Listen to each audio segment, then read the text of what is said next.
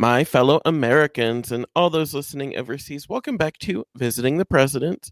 I am your host, Joe Fay Kush, and today we are going back to Grover Cleveland and doing our second annual Not Grover Cleveland second term question and answer episode. I love keeping the president's order, and so having Grover as twenty-two and twenty-four. We're not going to recap his home. You can go back and listen to episode twenty-two and get that content, but now we'll get to dig into some more questions. I definitely recommend listening back to last season's episode twenty-four. Among the questions that I got last year were, what zodiac sign made the best president? What's the coolest presidential pet? Do wars make great presidents? What did certain presidents carry in their pockets, which I love, and then my favorite presidential site, as well as a few more. And so you can go back and listen to that and definitely supplement what we're going to hear about today. And just as a little peek behind the curtain, I get the questions and then I like write them down and I don't look at them again. So I'm not like poring over them. I want to answer them in kind of real time for you, except for some of the questions that need a little bit of research. But in terms of my opinions, in terms of my favorites, I want to do that for you as I'm thinking of them. And so I think maybe that'll be a little bit more entertaining. The show only works with your support. And I'm so gratified again to get questions from around the different supporters who've been listening to the podcast. I want to thank those who have already supported the podcast, all of you who have liked and subscribed the social media. The social media keeps growing on Twitter, on Facebook, on Instagram. Each one of those sites is seeing even more traffic. The website is also seeing increased users from around the world, which I think is really cool. You are helping make that possible. And so I ask that you continue to think about ways that you can help support, either through writing a review, helping to get the word out by telling other people about it, liking and subscribing on the social media. There's also, of course, financially.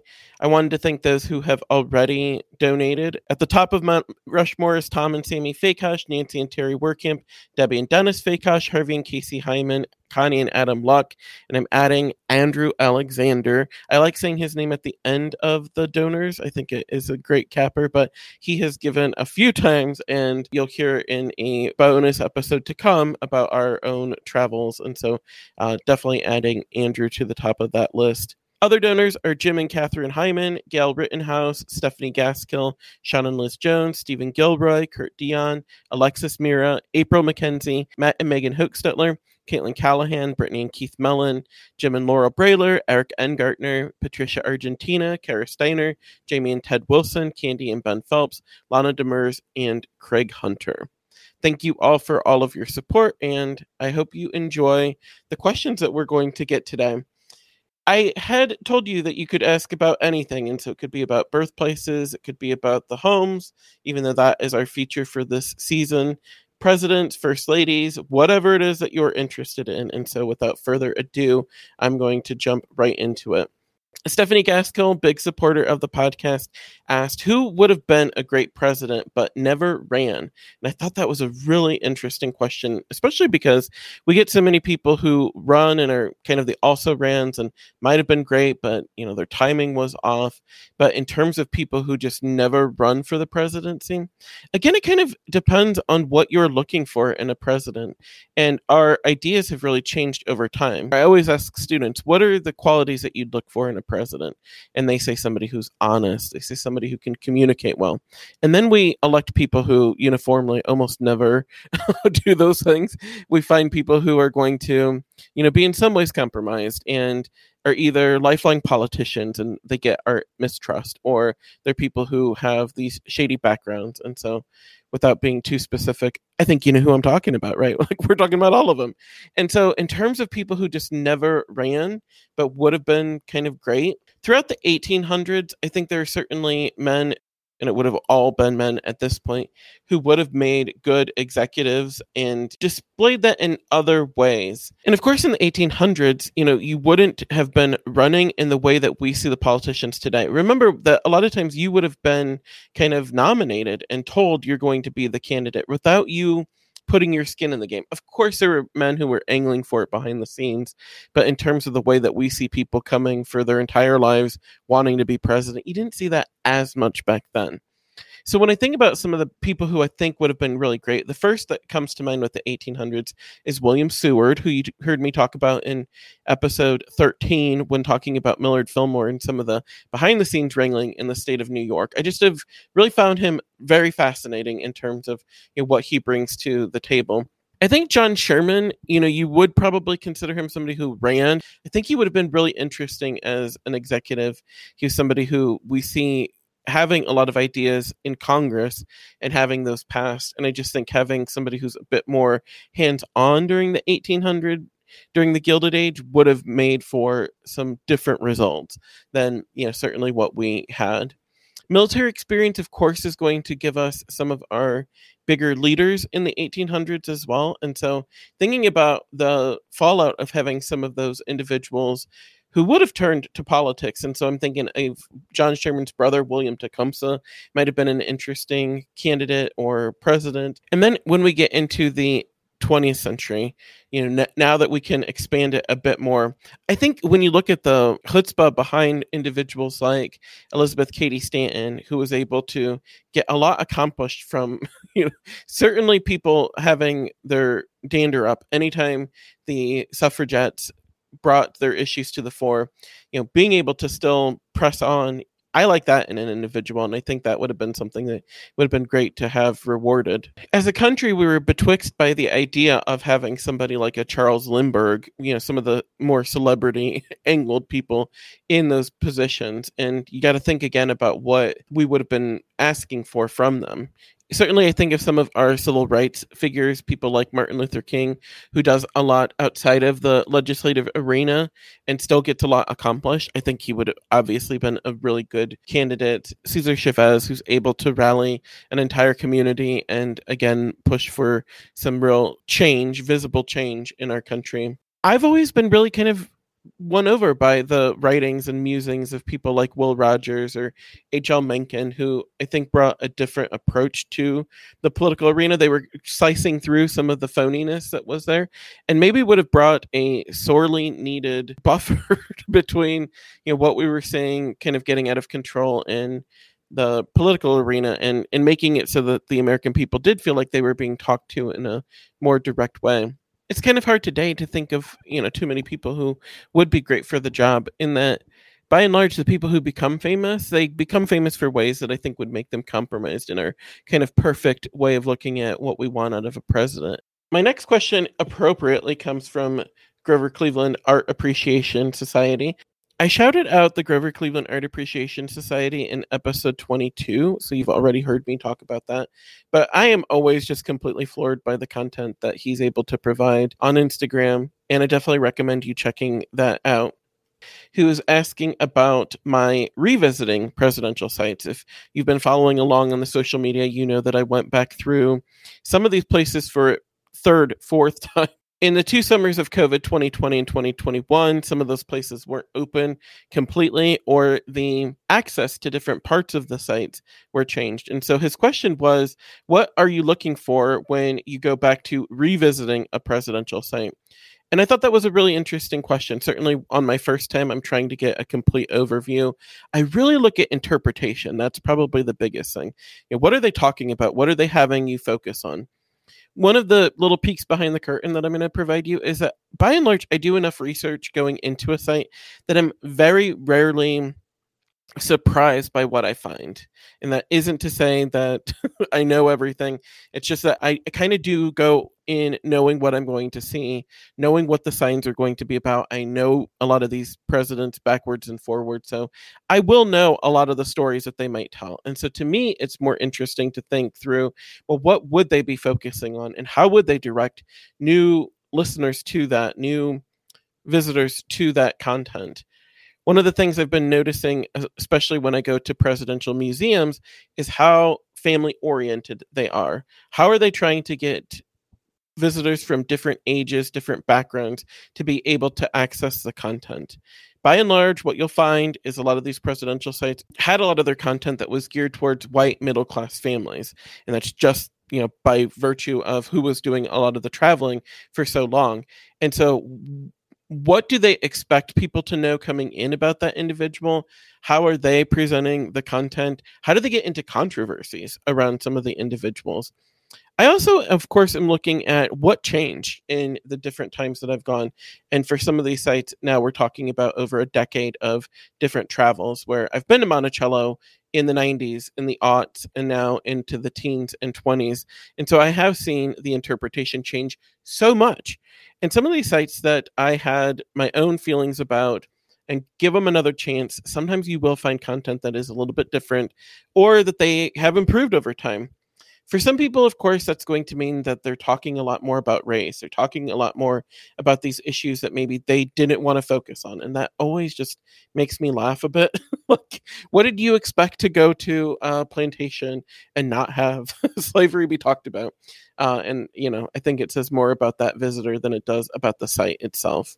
He also asked, is it possible you still have a must-see list of presidential sites, and what are the ones that are still on that list?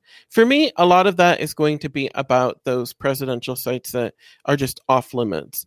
And every now and then you'll get people in some of these communities that say, yeah, I was able to go in Zachary Taylor's home in Louisville, for instance, or Grover Cleveland's Westland in Princeton, that I still want to be able to go inside. A lot of them are going to be the presidents that are still alive right now, who have homes that are amazing. When they do inevitably pass, and spoiler alert, they all shall, um, will we have access to those sites?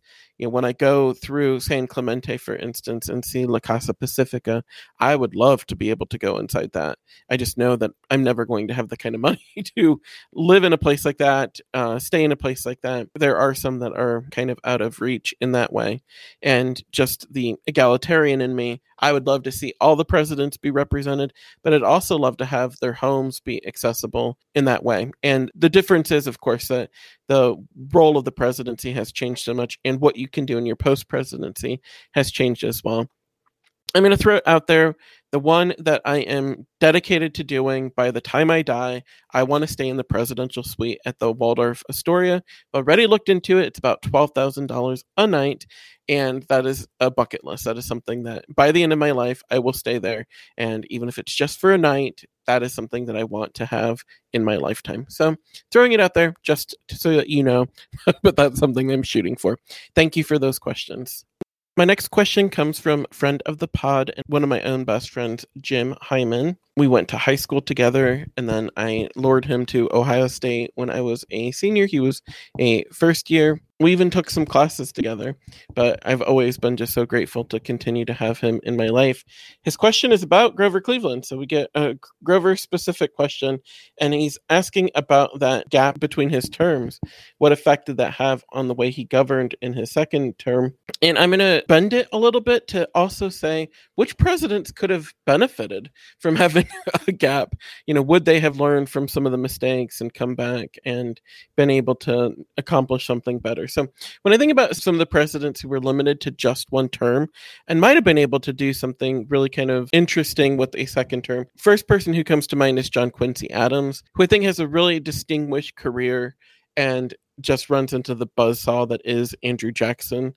So he's the first person who really comes to mind, who I think would have been able to do more. I won't include James Polk. I think he really ran himself ragged, and I don't think he would have been effective in a second term. I think Herbert Hoover would have been able to do something a bit different if the complete focus hadn't been on the economy. I mean, who knows what we would have done in the world of diplomatic affairs, how a President Hoover would have handled some of those situations. And so he definitely stands out to me. I'm willing to give both Gerald Ford and Jimmy Carter the benefit of the doubt that a second term with them, having lost an election, in both cases in a very close way, and then be able to come back and have their own go at things and really have things on their own terms. Again, I think Jimmy Carter suffers from what's going to be really kind of outside of his control, and we'll get into that later in the season. Now, in terms of some of the two-term presidents who I think could have used a cooling off period The first one that comes to mind is Ulysses Grant, where I think maybe we should have limited him to, to one term, but if he had to have two terms, maybe he didn't need that second one to be right in line with what he had done the first time around. Maybe he would have had an opportunity to rectify some of those situations had he had a second term. Teddy Roosevelt is always going to be somebody who I think we think about when it comes to him making that promise that he was going to quit after his own duly elected term and then call it a day. He regretted it. I think we as a country really always wonder kind of what would have been had Teddy had uh, another go at things. I think Nixon needed a timeout. I'll just say that. I think he probably could have benefited from people telling him to cool his jets if he had lost in nineteen seventy-two and then been able to kind of get his act together. I mean, he either would have become more evil, more paranoid, more aggressive, or he would have been somebody who could have said, okay, there are bigger things out here. I don't know that he would have survived having lost two elections in in quite such a way. So who knows what we would have unleashed had he had a second term like that. But our three boomer or boomer adjacent presidents, I think, all experience something that we have seen where a second term isn't always the greatest thing, right? Where oftentimes you immediately become a lame duck and there's almost never any huge accomplishments in the second term and almost always these opportunities for scandal. And that's usually what we think about with Reagan. It's Iran-Contra. With the Bush presidency, you have all of these different things that kind of torpedo it. With Bill Clinton, it's the Monica Lewinsky saga that breaks out in that second term. And so maybe any one of them, if we had just maybe had term limits and said you can only do one term, be like France and make it a longer but one term, maybe things would have worked out a bit differently and we'd be talking about a different order of our top presidents. And so definitely something to chew on. My next question comes from Maxfield Lytum. Max is now a track and field coach at Western Oregon University. I had him as a Sunday school student back in Ohio and have just really loved being able to stay in touch with him. And very few people put me through my paces in terms of when I would just say something banal, he would always challenge it. He's somebody that I'm always interested in what he's thinking. His question, he's an English major and has published poetry, and his question is about presidents and their favorite books or authors. So this did require some research on my part, being able to find, you know, what are the books that presidents either mentioned loving or had be really influential in their lives. And there is actually a site that had some of the books that presidents had mentioned. For Barack Obama, he had Toni Morrison's Song of Solomon that I had to read for A P English. And I remember being really just kind of taken away by the visual storytelling that Toni Morrison really had. And so I can definitely relate on that one. Bill Clinton was a big fan of Meditations by Marcus Aurelius, which I thought was really cool. He was very well read. He was always reading different books, different works. People noted that he was always wanting to talk about the different books that were just coming out, and you wonder where you'd find the pockets of time when you're president. And you know, he was always preoccupied with different things. And so definitely the fact that he was able to find the time to read Marcus Aurelius every year is pretty monumental. George H W Bush said multiple times that his favorite book was Leo Tolstoy's War and Peace. So he was always reading that. And then you have Ronald Reagan with The Hunt for Red October by Tom Clancy. I'll leave my own observations about what that says about Ronald Reagan, that it was a Tom Clancy book, height of the Cold War, that was really getting him going, but you know, you can make your own conclusions on that. They always say that John F. Kennedy loved From Russia with Love, that would be made into a James Bond movie. And I could see him really getting caught up in it. Keep in mind, he was himself an author and had won the Pulitzer. He had Profiles in Courage being his most famous work. But the fact that he was able to unwind with something as pulpy as an Ian Fleming novel is really interesting. His predecessor and several others really loved Mark Twain, with Dwight Eisenhower saying he really loved A Connecticut Yankee and King Arthur's Court. We know that Franklin Roosevelt, for whatever reason, you can again make your own conclusion, loved himself some Rudyard Kipling. And when you think about The White Man's Burden and how influential that would be at the time that he was in college, you know, you can kind of see where that would happen. We know Teddy was himself really influenced by Alfred Thayer Mann's The Influence of Sea Power Upon History. And again, you can see the conclusions there. We know James Garfield loved Robinson Crusoe. And then Abraham Lincoln, remember we talked about some of the books that he loved when he was growing up. He especially fond of Parson Weems and his book on George Washington, but he was also really well-read when it came to his Shakespeare. He loved Macbeth in particular. You know, we want to think that the presidents are just spending their time reading like policy and position papers, and it does do you some good to know that they do read fiction. I was told by a colleague in grad school that grad school will ruin your ability to read fiction, and it really has come to pass. One of the books that I bonded with Max over was the book East of Eden by John Steinbeck, and it's always very gratifying to know that other people find that book as illuminating as it was for me. I used to read it every summer. I have a hard time finding, one, the time, but two, being able to like let my mind relax and take in fiction. And so I'm very jealous of the presidents who are able to do that. And, and I really appreciate the question from Max, and something that we had in common, and that was our love of reading. And so hope that answered your question, Max. My next question comes from Connie Luck, and I've talked about Connie before. She and I went to high school together and then eventually Ohio State, and she has been a big supporter of the podcast from the very beginning. I've always appreciated her feedback on the podcast, and I am so glad that she sent in some questions. Her questions both are about finances. She said, who are the top three wealthiest and poorest presidents when they came into the White House, and then who made the most and lost the most financially after leaving. This is, of course, a bit of a tricky question, where we do have some presidents whose net worth is the source of great debate, and there are some presidents who might have had a lot of assets, but in terms of, you know, how much fungible cash they had, that might have been a very different story. We have others who have a lot that is reported, but then there is that question about how much they actually do possess and how we ascertain that. And so when we come to our most wealthy presidents coming in, the vast number of them are going to have made their money through plantations, and that's just a fact, right? George Washington, we believe, had around seven hundred million dollars in real estate and in business assets.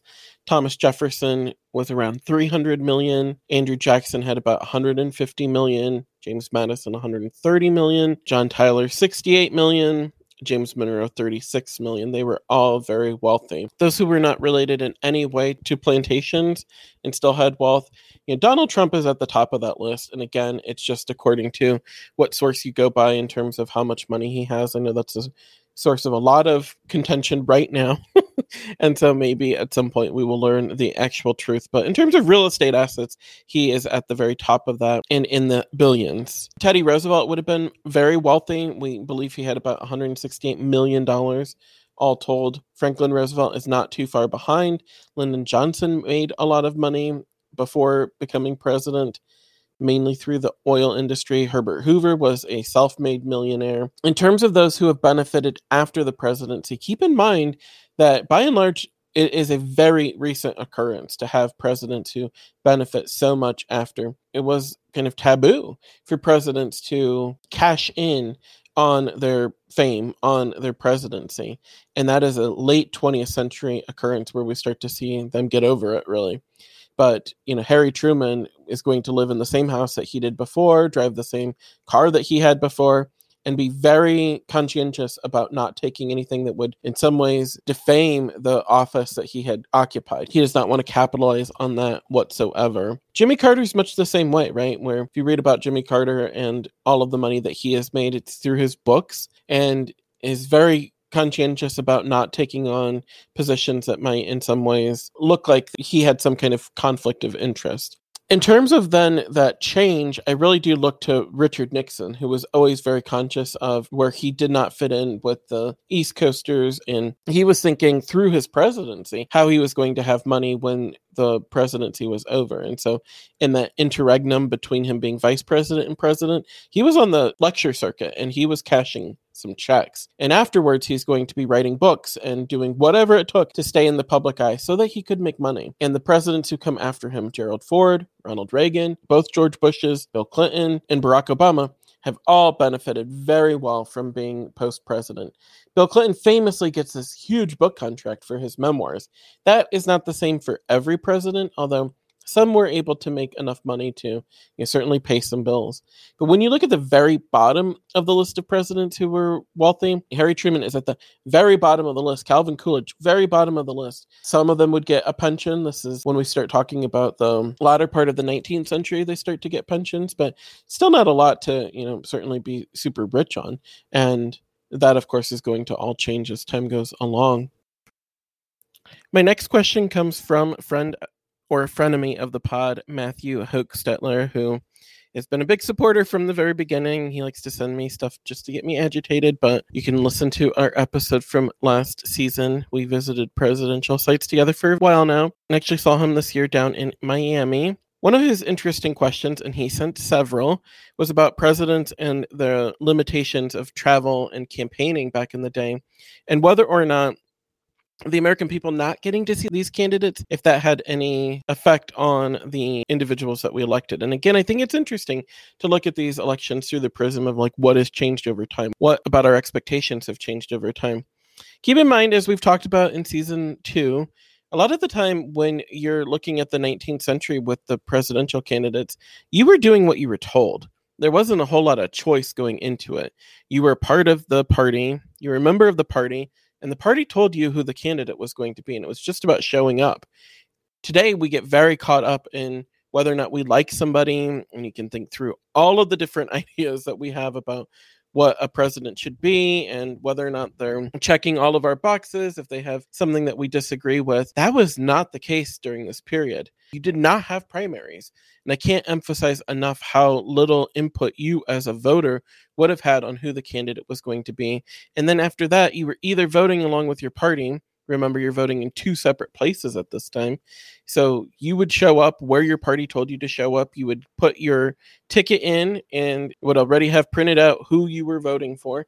That was it. It was a numbers game. It wasn't about your feelings. It wasn't about your personal preferences.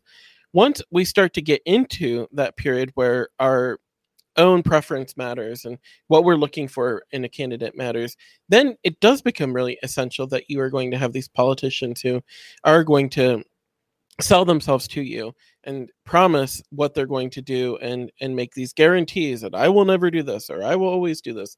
And obviously today we can be very jaded about whether or not they follow through on their promises. Spoiler alert, most of them do not.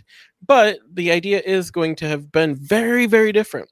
We wouldn't have had presidents, frankly, like Rutherford Hayes, Benjamin Harrison, Chester Arthur. The list is long of people in the nineteenth century who just would not have flown in today's politics of personal preference, just would not have been a thing. And so it does make the politicians very different. Now, keep in mind, those politicians also then were not in any way indebted to you as a people, as constituents. You did what you were told to do, right? So they were going to do what they thought was in their own best interest or in the best interest of their party in some cases, but there wasn't this interaction the way that we have today. So it does make things very, very different. Now we can see where this has obviously gone really, really far in the other direction, right? Where we have politicians today who have no business being in their elected positions, and they don't even make any bones about whether or not they're there for policy purposes or just for communications. And we can think of a lot of first-term congressmen who make that same statement. Matt's other question is about the role of the First Lady and how that has changed over time. And it is something that we're charting through this season where we look at the First Ladies who, for a while, you're just talking about being a president's wife. And there is a role that goes with that, right? You have to stand beside him. In some cases, you know, doing the softening of that individual. When you think of like a Dolly Madison or a Sarah Polk, they're making their husbands more palatable to the people in Washington. As time goes along and you're starting to get women who really kind of gravitate to the role, I'm thinking of a Mary Todd Lincoln or a Julia Grant, women who are going to be putting their own stamp on the office. That, of course, is going to, to make things very different. When we talked in recent weeks about Frances Cleveland or Caroline Harrison, you know, they're just trying to make the most of the time that they're in the executive mansion and raising a family, right? They just want to make things livable in some situations. When we get into the twentieth century, that's when we're going to start seeing it about being a really kind of public role where the First Lady is going to be among the most photographed people in the country. And for people like Lou Hoover or Florence Harding or Eleanor Roosevelt, that can be a real change of things. Today, you'd be hard-pressed to be a politician's wife. And when I say politician's wife, you immediately conjure a specific image. And down the road, of course, yes, we will be having a first husband at some point. But the idea that you are going to have to perform certain tasks and always be smiling and, you know, putting yourself second and letting your husband kind of dictate what the family does, and, and you really being the mouthpiece. In some cases, we had first ladies who were far more popular than their husbands. Now, when we start to get into unofficial roles, that really does start with Jacqueline Kennedy, who is going to make the beautification of the White House and getting back to its historical roots a project for her. And then it goes right into Lady Bird Johnson, who's going to make, she hated the phrase beautification, but making these unsightly parts of our country a bit more beautiful. That is something that she really focused on. Then you have Betty Ford, who's going to be outspoken on topics that she cared about, including the Equal Rights Amendment, and is upfront about her health diagnosis when she gets diagnosed with breast cancer. And so she makes that uh, a prominent part. Rosalind Carter had a seat in the cabinet room, and she was a big proponent of mental health. You had Nancy Reagan, who combating drug use, a big topic. Barbara Bush, who was focused on literacy. Her daughter-in-law, Laura, does the same thing. And then you have Hillary Clinton, who focused on healthcare and on women's rights and making that a really kind of prominent topic. And then with Michelle Obama, she had as her topic combating childhood obesity and getting people moving. And, and Melania Trump focused on, I believe, online bullying. But with all of these and more, that can be the source of a lot of controversy as well, where people want the first ladies to be seen and not heard. And you have all sorts of different things, especially as we get into this period of social media. But by and large, we see the first ladies, many of whom, you know, married the individual, did not say, I want to marry the future president, and who have really kind of struggled under the weight of that office. Showtime recently had the miniseries First Lady that focused on Eleanor Roosevelt, Betty Ford, and then Michelle Obama, and how they each dealt with certain things in their private into public life, and how that transition was difficult for all three of those women. And you have to imagine if that series had kept going and they could get into some of the others, I think it would have been, one, fascinating, but two, you would really would have seen a lot of through lines in terms of how those first ladies really kind of chafed underneath that spotlight. It's not something that we are very fair on in terms of what we expect out of these individuals who are unelected and are still expected to show up and be there for the country and be a, a source of hope or inspiration or whatever it is that you're looking for with the first lady. So thank you again for that question, Matthew. Now, that leads right into a question from Lana Demers. I stayed with Lana and boyfriend Craig Hunter, who does the music at the beginning of the podcast, when I was in Washington, D C, and Lana has also been a big supporter of the podcast from the very beginning. Her question is about style and fashion for the first ladies and the presidents. Was any president deemed as stylish by the public or had a particular interest in fashion? And then were there any other fashionable first ladies besides the obvious Jackie O? Now, we talked a lot about Chester Arthur and his fashion. And one thing you'll find when you read about some of these presidents is a lot of times they'll say they were fashionable for the time, which I just think is a tremendous amount of shade. I would put Chester at the top of that list as somebody who did enjoy dressing well. And you have other presidents who were also pretty fashionable. I did find a website that had the most fashionable presidents, and they were just rating them, I guess, for fit. Abraham Lincoln was their number ten. I didn't know this about Dwight Eisenhower, who's number nine, but apparently he had the jacket, the army jacket, reframed so that it could fit a little bit tighter in certain places and be a little bit higher. And then the army is going to adopt it going forward. So, you know, he had his own sense of style. Don't necessarily think of him as being like a trendsetter. Um, Ronald Reagan makes the list. William Henry Harrison, who decided to go without a scarf. We can make all the jokes we want. Um, you have Teddy Roosevelt and then Thomas Jefferson, Franklin Roosevelt. And I think we're thinking more in terms of like iconic in those cases where we know exactly what they're dressed like and they are pretty consistent in their clothing. Chester Arthur does make the list at number three. And again, he, he is a bit of a fashion diva. He wanted eighty different pairs of shoes to go with his eighty different pairs of pants. And if you find me anybody like that today, let me know. I, I really need to talk to that person. John F. Kennedy made the list at number two. And again, I think it has more to do with like that iconic status where you see John F. Kennedy lounging on a yacht and he looks great. And then you have him when he decides to go without a hat. And that was considered a big change. And people thought that was a real kind of mark against the generation. But then that really does kind of catch on. But he is somebody who you can imagine him both informal and formal. And in both cases, he really does dress the part. Number one for most fashionable president, you're going to be shocked. They do list Harry Truman. And the reason was because he was such a stickler about his own clothing. He worked in a haberdashery, and so is going to be very particular about what clothes he's wearing. And so that was where they give him the nod. For first ladies, you know, certainly Jacqueline Kennedy stands out. But we had other first ladies who are going to be instrumental in helping, you know, change the way people dressed. We talked a bit about Dolly Madison and wearing a bit more of her décolletage, you know, showing her bosom a bit more. She was also a big fan of turbans, and that catches on for a time. We start to see flowers being introduced with Harriet Lane and then Mary Todd Lincoln, and then everybody starts taking that where they're putting them in their hair and wearing them around. People always noted the beauty of Julia Tyler, and she is going to, you know, take that role as presidentress, as she called herself, and really kind of maximize that. Frances Cleveland, she did not want the role, but people looked to her as a style icon at that time, and again tells you a little bit more about that period than maybe it does about her.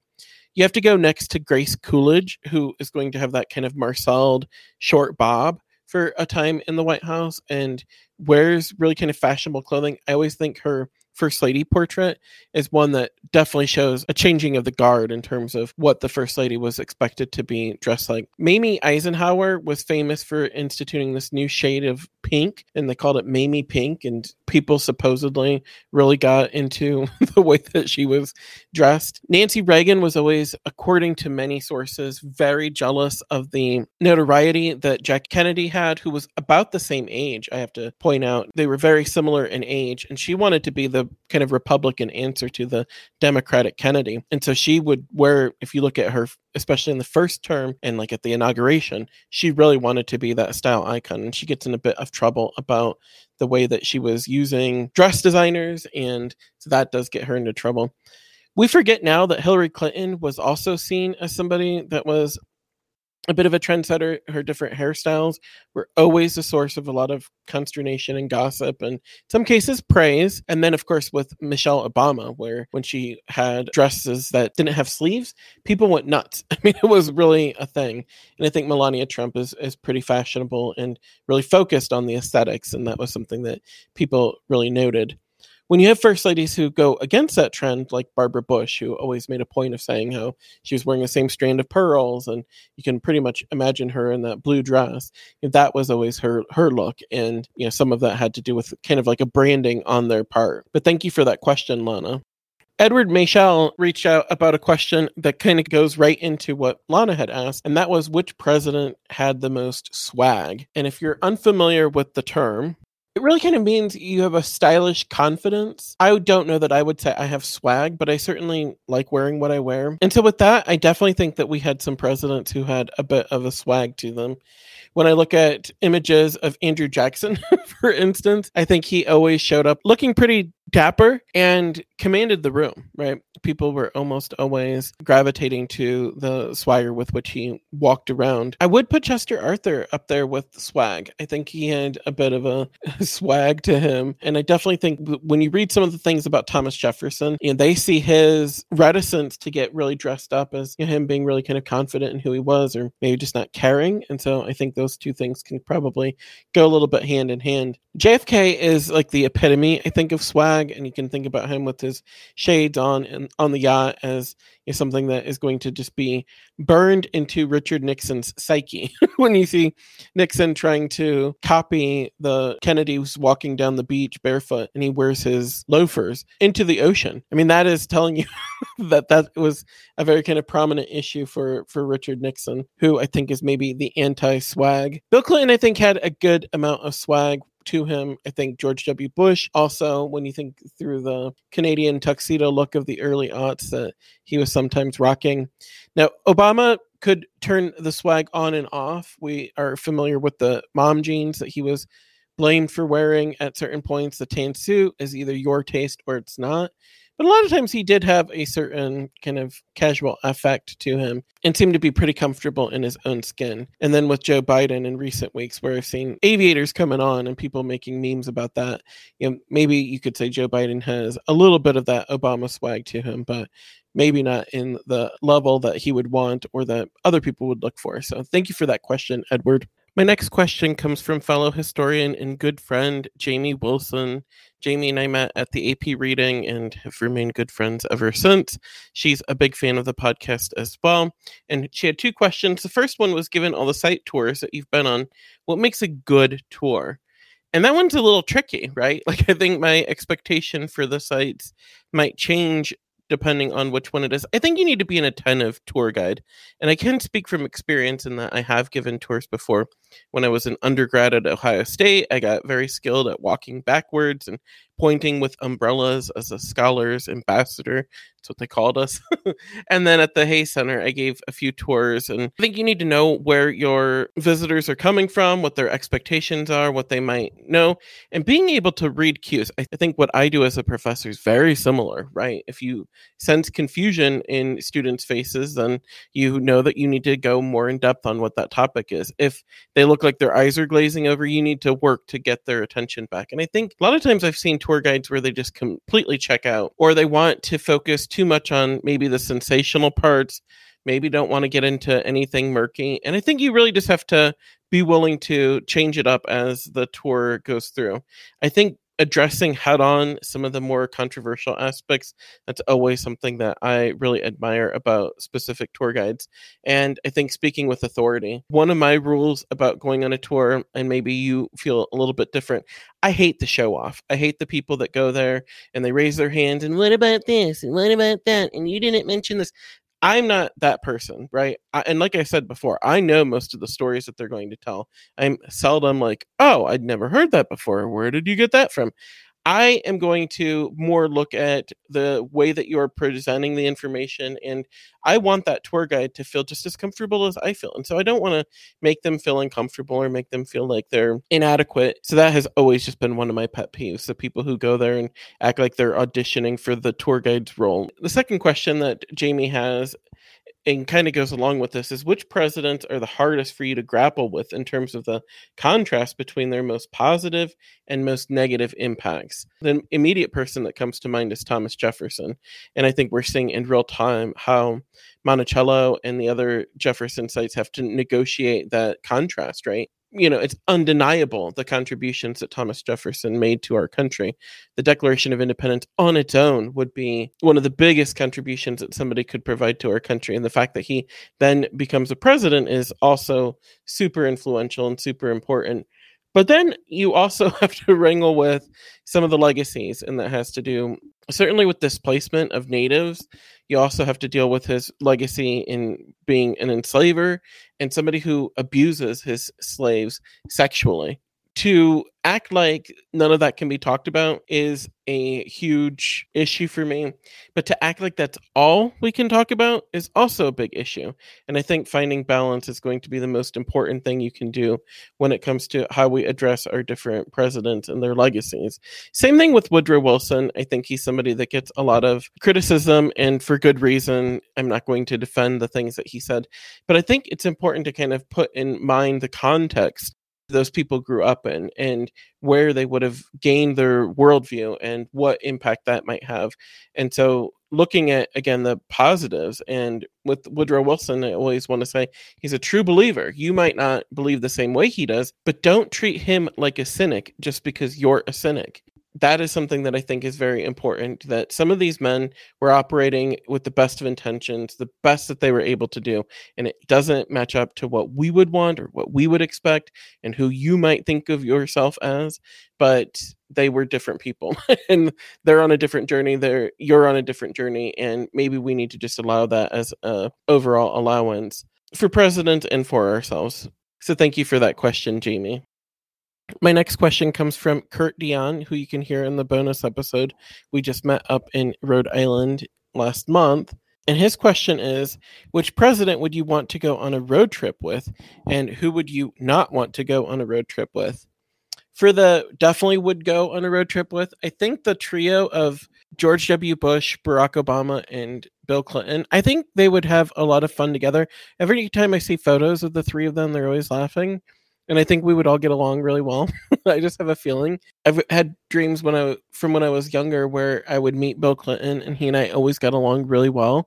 And I just know that we would be bros. I know we would have a very fun time together. In terms of presidents, I would not want to go on a road trip with. Donald Trump's at the top of that list. I think he would be very picky about where I was going. He probably wouldn't let me listen to music. He would be ranting the entire time. There's only so much of that I could take.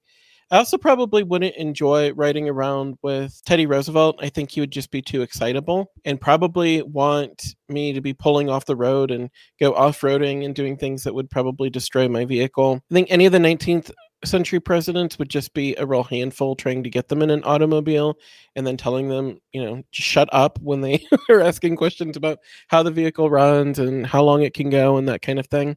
I feel like some of them would be very appreciative. I remember reading about Andrew Jackson and James Polk and just how they couldn't go home for huge stretches because of how long it took for them to get there. And they would just love being on a highway in a vehicle driven by Joe Fay Kush and as fast as I go. So they might be appreciative, but just the f- initial line of questioning would probably get really annoying to me. So thank you for that question, Kurt. Alexis Mira asked the question, which of the president's homes would you most have wanted to live in? And I really like this question. I also got a similar question from Andrew Alexander, where he was asking about which one I wanted to grow up in.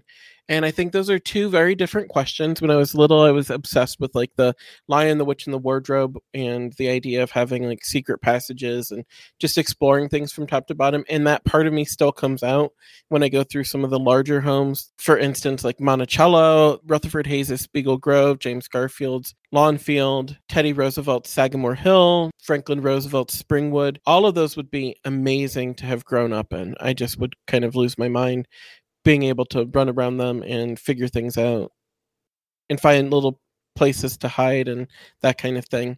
In terms of like where I would want to live now as my tastes have changed, the way I'm going to answer this, Alexis, is I'm going to take the different parts of the homes, my favorites of each room or type of room. So for instance, my favorite dining room is Martin Van Buren's in Lindenwald, and the idea of having that wallpaper around the room. It's not the ugly colors that, for instance, Andrew Jackson and George Washington used on their own walls. And so I would want that dining room. In terms of a living room or an area to like be really formal in, I would take Thomas Jefferson's music parlor, the room that's kind of octagonal in the back. And I just think that that room is always something that I would have a very fun time just like looking around and hanging out in there, maybe sprawling it out a little bit more. I would want it to be a little bit more lived in. I would also love as like a kind of centerpiece room, I would love Teddy Roosevelt's, where he has the room with all of the tusks and stuff. I probably wouldn't have that many tusks. I, I definitely wouldn't. But I do think that that room feels very cozy. My favorite library of all of them is definitely a tie between Franklin Roosevelt's, which is just so big, but also has these small areas that you can hang out in. And then James Garfield's library, where you have that vault, you have all of the different items from his life. So if we could combine those two, that's something that I would be kind of about. In terms of a bedroom from a presidential home, I'm always really drawn to the bedroom situation that Thomas Jefferson had, where he's in the alcove. And so he has that kind of his own bedroom, but then can very easily just turn over the wrong way and go into your study and library. I really like that. I also remember this last trip where I really liked the bedroom that Franklin Roosevelt had, and also the Andrew Jackson, even though his furnishings were much more dramatic. In terms of like a yard that I would love to have, I'm really drawn to James Madison's at Montpelier, where he has this beautiful formal garden. I also love the garden at Hyde Park. And then in terms of like a front yard, you can't beat Thomas Jefferson's. Like that would just be ideal for me. This kind of goes into the question then that Andrew Alexander also posed, where he's asking which presidential home would be the best for a wedding spot. Now, he did ask it as a presidential site, so I'm going to answer using all four of the different categories that I've had, and that includes a library. If I was having to get married at one of the president's birthplaces, I would definitely choose William Henry Harrison's Berkeley plantation. Now, it is a plantation, and I do have feelings about that. But in terms of like idyllic settings, I think that would be at the top of the list. If I can't get married there, whose would I pick? It would probably be Abraham Lincoln's, like, what an entrance. I think that would be pretty nice. Maybe William McKinley's in Niles, Ohio. In terms of a presidential home that I would want to get married in, I think Sagamore Hill would be really beautiful. Monticello, of course, is a very obvious answer. I think Spiegel Grove, where Rutherford Hayes lived, would be a very nice one. And maybe we would go with the Hermitage, again, if you can get past the idea of being at a plantation. In terms of a gravesite that I would want to get married at, and I'm a- answering this as honestly as I can, Andrew, I would pick for a macabre setting the James Garfield gravesite in Cleveland. I would also recommend the Rose Garden where Franklin Roosevelt is buried in Hyde Park, if you, again, can get past the fact that you're standing at his gravesite. I think you could obscure it in some way. Again, this is being completely disrespectful, and I really wouldn't advise doing this in any fashion, but answering the question as best I can. For a library, I do know that they have weddings at the Richard Nixon Library, because when Andrew and I visited in April, they were getting ready for a wedding. And so it was a beautiful setting. Like, that is a place that you could really have a lot of fun with. And so maybe that one would be the one that would stick out. Same with the sunset setting of the Ronald Reagan Library. Beautiful place, and one that you could really kind of have uh, some great photos. You know how that important that is to me if you follow my feed at all. And so those would be my recommendations for that. So I'm glad we were able to end on a kind of high note, like the idea of planning for this non-existent wedding of mine, but also the idea of getting to look at the different presidential sites and what they would offer in terms of aesthetics and overall vibe. So that's something to kind of consider. If you have your own ideas, certainly shoot me a message, or you know, you can write a comment on any of the social media about which sites you would prefer. Any of the questions, if you didn't like my answer, if you wanted to add something, you know, certainly let me know. I'm very, very much looking forward to hearing what you all thought of some of my responses. So hope this was fun for everybody. I'm looking forward to seeing some of the feedback. Make sure that you're liking and subscribing on the various social media platforms, writing a review on the podcast player of your choice, and considering donating to Visiting the Presidents. Remember, all of your funds are used to help better the site, better the podcast, help me with future trips. And so it would be greatly appreciated. And I appreciate all those who have helped so far. Next week, we will be heading to Canton, Ohio, and the homes of William McKinley. I look forward to seeing you out there on the road as we continue to visit the presidents. See ya.